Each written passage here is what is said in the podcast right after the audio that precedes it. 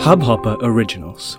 To start your podcast for free, log on to studio.hubhopper.com.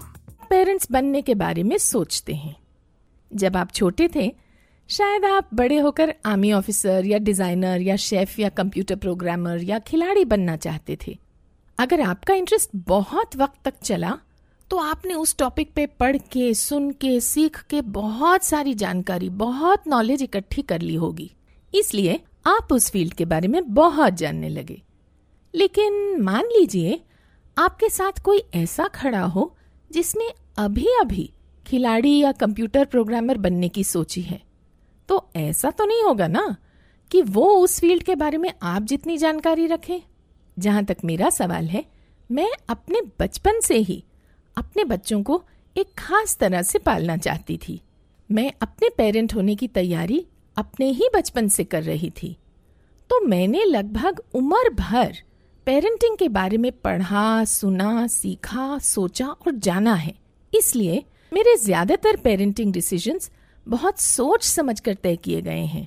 यही वजह है कि अगर कोई मुझे अपनी बेटी को पालने का सही तरीका बताए तो मैं फ़ौरन उनकी बात को मानकर उसे अप्लाई नहीं करने लगूँगी।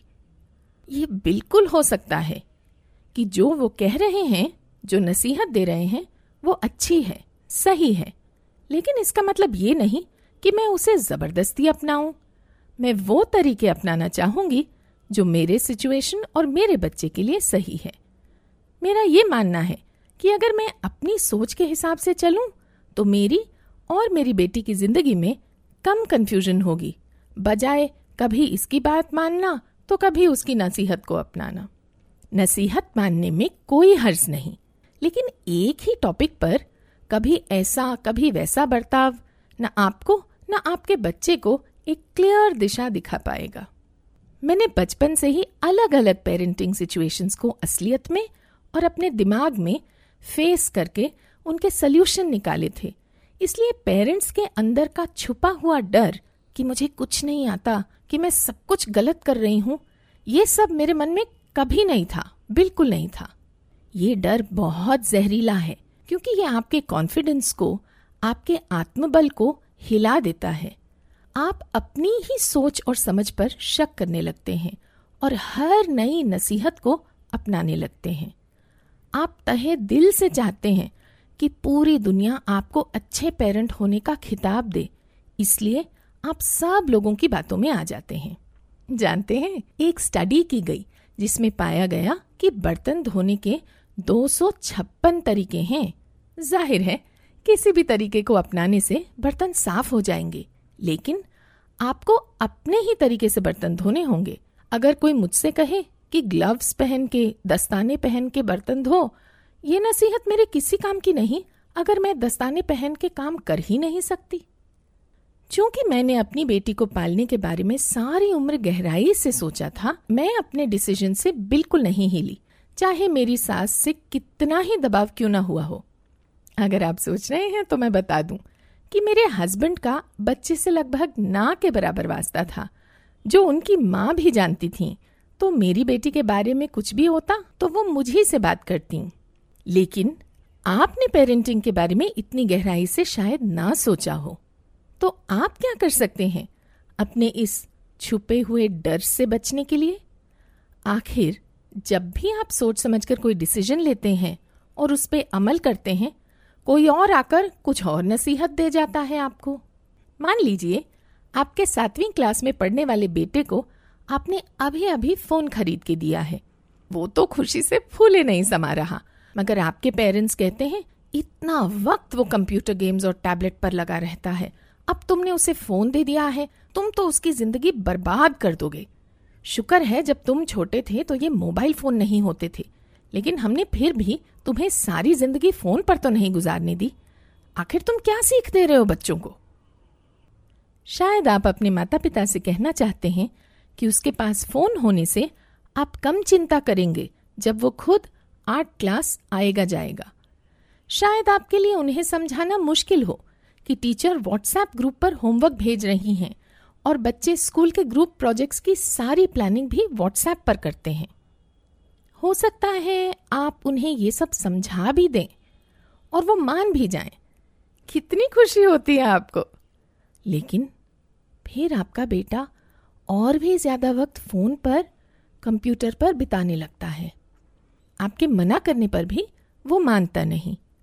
और धीरे धीरे आप मान लेते हैं कि आपके पेरेंट्स सच कहते थे। आपने ही अपने बेटे की ज़िंदगी बर्बाद कर दी है। इसलिए आप अपने बेटे से फ़ोन वापस ले लेते हैं। कभी इस पार कभी उस पार सचमुच पसंद करते हैं या सिर्फ़ उनके इर्द गिर्द रहने के लिए या अपने किसी फ़ायदे के लिए उन्हें पसंद करने का नाटक करते हैं? कितनी दर्दनाक हालत है इनकी। कम से कम आप तो कॉन्फिडेंटली कह सकते हैं कि आपके दोस्त आपको सचमुच पसंद करते हैं, आपकी परवाह करते हैं। इसलिए मैं कहती हूँ, याद रखें कि कभी किसी को मुकम्मल जहाँ नहीं मिलता। दूसरी बात जो आपको हमेशा के लिए क्लियर होकर समझनी होगी, वो ये कि आप ज़िंदगी भर अपने ऊपर शक करते रहेंगे। आपको डर लगा ही रहेगा कि आप अपने बच्चों के लिए सही कदम उठा रहे हैं या गलत। लेकिन इस डर की लपेट में आके कुछ करने की ज़रूरत नहीं है आपको। बस नोट कीजिए, पहचानिए कि आपको अपने ऊपर शक है, आपको डर लग रहा है। जब आप पर डर हावी हो जाए तो एक गहरी सांस भरें। फिर एक और, फिर एक और। डर है, लेकिन उस डर के मारे आपको कुछ भी करने की ज़रूरत नहीं है। तो तीन कदमों के इस सोल्यूशन के दो कदम हैं। पहला कि आप पेरेंट होने के नाते अपने को जानिए, जैसा कि मैंने पिछले एपिसोड में कहा था। और दूसरा, कि दो बातें गांठ बाँध लें, कि कभी किसी को मुकम्मल जहाँ नहीं मिलता और चिंता और डाउट हमेशा आपके साथ रहेंगे। तीसरा कदम है, आप अपनी मर्ज़ी के, अपनी सिचुएशन के मुताबिक अपनी परेशानी को हल करने का प्लान बनाइए। फिर इस प्लान को काम में लाइए। हाँ सिर्फ़ यही तीन स्टेप लेने हैं आपको। मन पक्का कर लीजिए, एक डिसीज़न चुनिए और उस पर अमल कीजिए। दूसरों की बातों में मत आइए, जल्दबाजी में अपना डिसीज़न मत बदलिए। उसी डिसीज़न पर टिके रहिए, एक हफ़्ते, एक महीने के लिए। फिर रिज़ल्ट देखिए और ज़रूरत पड़ने पर अपने प्लान को थोड़ा सा एडजस्ट कीजिए। अगर आपका बेटा अब दिन भर फ़ोन पे लगा रहता है तो उससे कहिए कि फ़ोन कहीं आने जाने के वक्त इस्तेमाल करने के लिए और स्कूल के काम को जानने के लिए खरीदा गया था। अगर वो फ़ोन पर लगा रहेगा तो आप उसे फ़ोन सिर्फ़ बाहर जाते वक्त या रोज शाम को मैसेज देखने के लिए दस या पंद्रह मिनट के लिए देंगे। ऐसा कुछ दिनों तक करके देखिए। ज़रूरत पड़ने पर प्लान एडजस्ट कीजिए। एक बात का ध्यान रहे। अगर आप खुद लगातार फ़ोन पर लगे रहते हैं तो अपने बच्चों से कोई और उम्मीद करना बेकार है।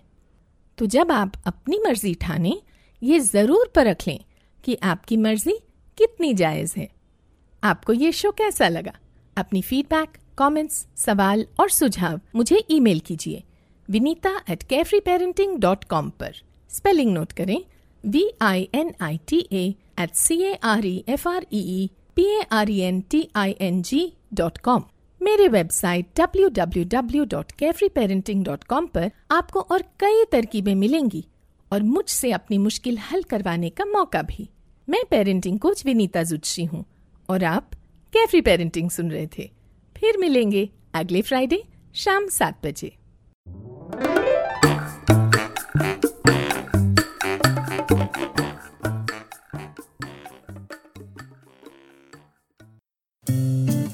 इस हब हॉपर ओरिजिनल को सुनने के लिए आपका शुक्रिया।